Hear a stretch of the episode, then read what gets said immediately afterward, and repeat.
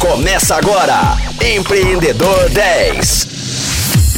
Fala, Rock Trunks ligados no Empreendedor 10. Eu sou o Flávio Amaral e vocês estão preparados para mais uma semana de muito conteúdo?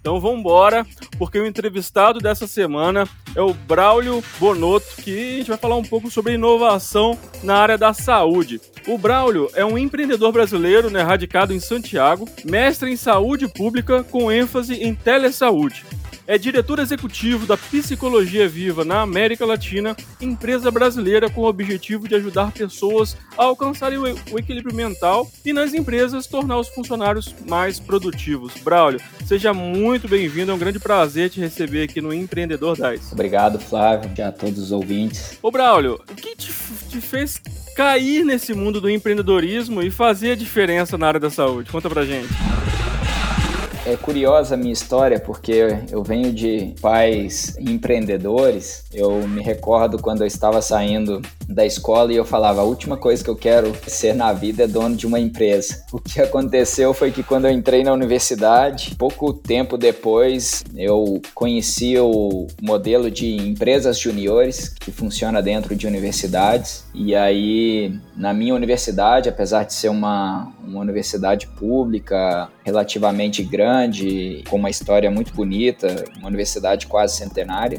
não, não existia nenhum caso de uma empresa júnior é, dentro da universidade. Inclusive já tinham tentado é, constituir uma empresa júnior dentro e não foi possível. E aquilo me chamou muita atenção, comecei a estudar um pouquinho mais sobre o movimento, comecei a pedir ajuda de empresas juniores de outras universidades. Com isso, depois de um tempinho aí tentando, a gente conseguiu constituir a empresa júnior e foi uma experiência assim muito legal. Na realidade, foi a minha maior motivação para não abandonar o curso. Minha formação é na área de farmácia. Eu sentia que eu estava um pouco deslocado assim do, dos meus objetivos, mas a empresa Júnior me, me, me, motivava muito a, a seguir ali. Por fim, finalizei a graduação. Estava claro para mim que no futuro eu teria que empreender.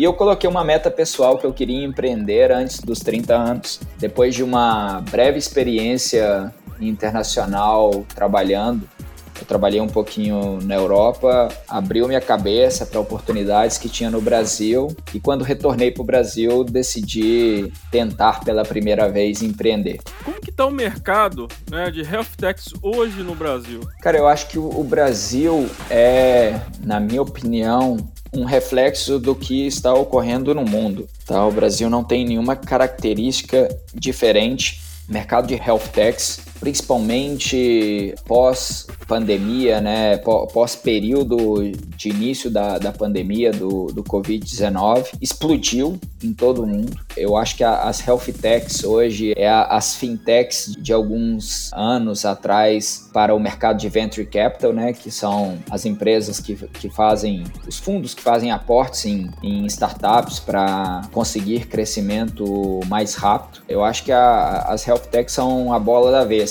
E tem muita coisa sendo feita a nível global, a nível do Brasil, e eu acredito que é um mercado que tem uma ascensão enorme para crescimento, porque a área de saúde talvez seja uma das áreas uh, menos digitalizadas da economia, e então tem muita ineficiência então eu acredito que há muita oportunidade para resolver problemas. Diferentemente das outras áreas, além da, das health techs resolverem um problema de ineficiência do setor, a health tech, uma característica peculiar, ela salva vidas, né? Além de toda essa situação, existe um propósito muito grande quando se, quando se trabalha no segmento de saúde.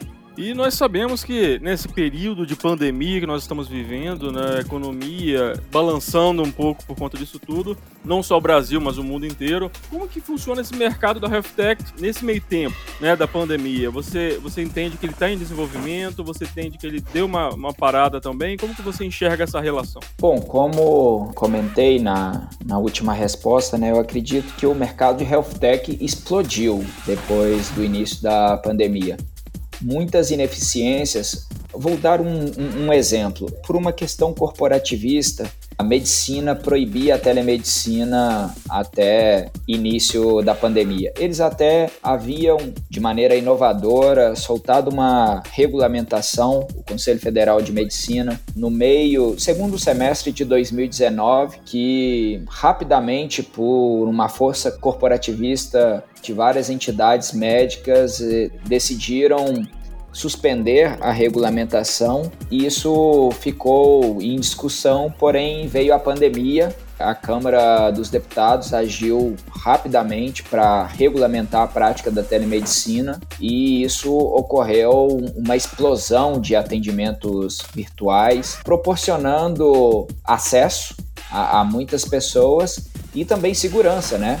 Anteriormente, enfim, teríamos que nos deslocar até um hospital, uma clínica, um consultório e a prática da telemedicina permitiu, devido à questão da segurança no início da pandemia, ninguém entendia muito bem o processo de contaminação, permitiu que você pudesse acessar o atendimento de forma virtual. E a gente falando de telemedicina e toda essa mudança né, que, que essa nova legislação gerou e fomentando novas soluções e, e até abrindo o mercado para vocês também, né? Acredito que isso vai ter, ter impacto direto com, com a solução de vocês e, é lógico que a gente vai falar muito sobre isso né, nos próximos dias.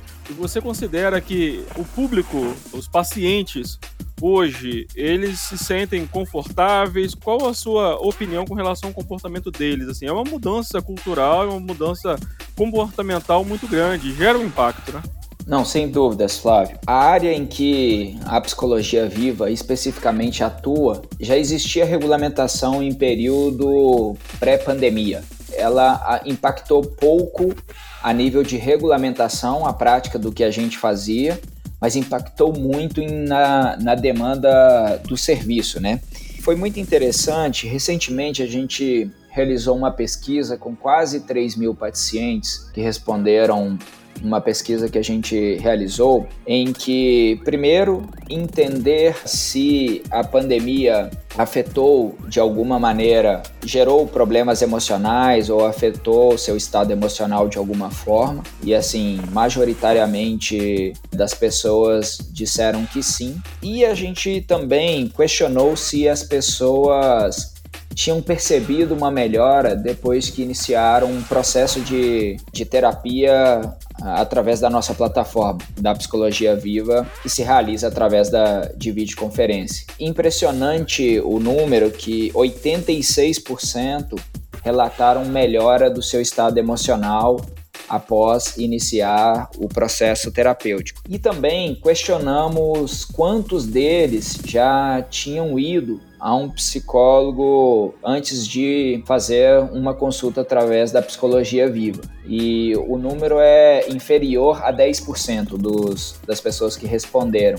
E também uh, questionamos tanto as pessoas que já tinham ido a um psicólogo presencial quanto aos que nunca tinham ido a um psicólogo presencial se após a pandemia eles tinham a intenção de seguir em tratamento e retornar ou ir a uma consulta presencial. Majoritariamente, né, mais de 95% das pessoas disseram que irão continuar pela modalidade online. Isso também gerou um impacto muito grande para um segmento que está indiretamente relacionado, que é o segmento de real estate, nós temos hoje uma base de quase 4 mil psicólogos é, oferecendo seus serviços na nossa plataforma. E o que a gente tem percebido que existiam edifícios por completo, principalmente nas grandes regiões metropolitanas, de consultórios médicos, consultórios de psicólogos e com o relato de vários dos seus pacientes relatando que não têm o interesse de retornar para a modalidade presencial vários psicólogos têm fechado seus consultórios e muitos dos consultórios são alugados e isso tem gerado uma liberação de, de espaço para salas comerciais muito alta, tem impactado bastante o setor de real estate. Então é isso aí, Rocktronics. Estamos fechando dia, o primeiro dia do Empreendedor 10. Espero que vocês tenham gostado desse primeiro papo E tem muito mais pela frente aí. Fiquem ligados que amanhã, às 10 horas da manhã, com reprise às 10 da noite, tem mais um Empreendedor 10, o segundo dia de bate-papo. E a gente vai falar sobre essa plataforma, Psicologia Viva. Né? O Braulio já adiantou um pouquinho o que se trata, mas amanhã a gente vai mergulhar fundo nessa proposta dele e, e saber um pouco mais né, o que é Psicologia Viva. Então, aguardo vocês amanhã às 10 horas. Até lá! Você ouviu Empreendedor 10, só aqui, Rocktronic, inovadora.